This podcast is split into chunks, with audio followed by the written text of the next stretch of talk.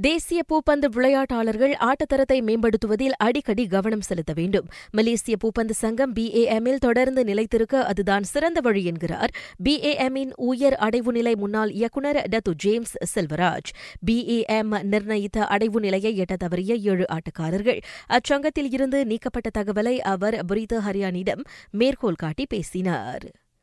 மூன்று முறை வெற்றியாளரான ஐஃபா அஸ்மான் பிரிட்டன் இளையோர் ஸ்குவாஷ் போட்டி காலிறுதிக்கு முன்னேறியிருக்கின்றார். அவரது சகோதரி ஐரா அஸ்மான் அமெரிக்க போட்டியாளரை வீழ்த்தி அதே காலிறுதிக்குள் நுழைந்து இரட்டிப்பு மகிழ்ச்சியை ஏற்படுத்தியிருக்கின்றார்.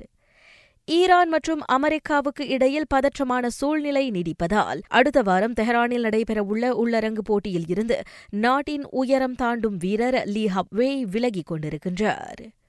இங்கிலீஷ் எஃப் கிண நடப்பு வெற்றியாளர் மான்செஸ்டர் சிட்டி நான்குக்கு ஒன்று என பாட்வேலை வீழ்த்தி நான்காம் சுற்றுக்கு முன்னேறியிருக்கின்றது.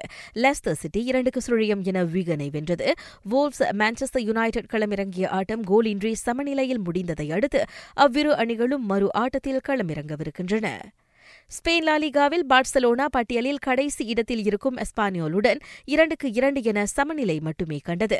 இரண்டாம் இடத்தில் இருக்கும் ரியல் மட்ரிட் மூன்றுக்கு சுழியம் என கத்தாஃபேவை வென்றது.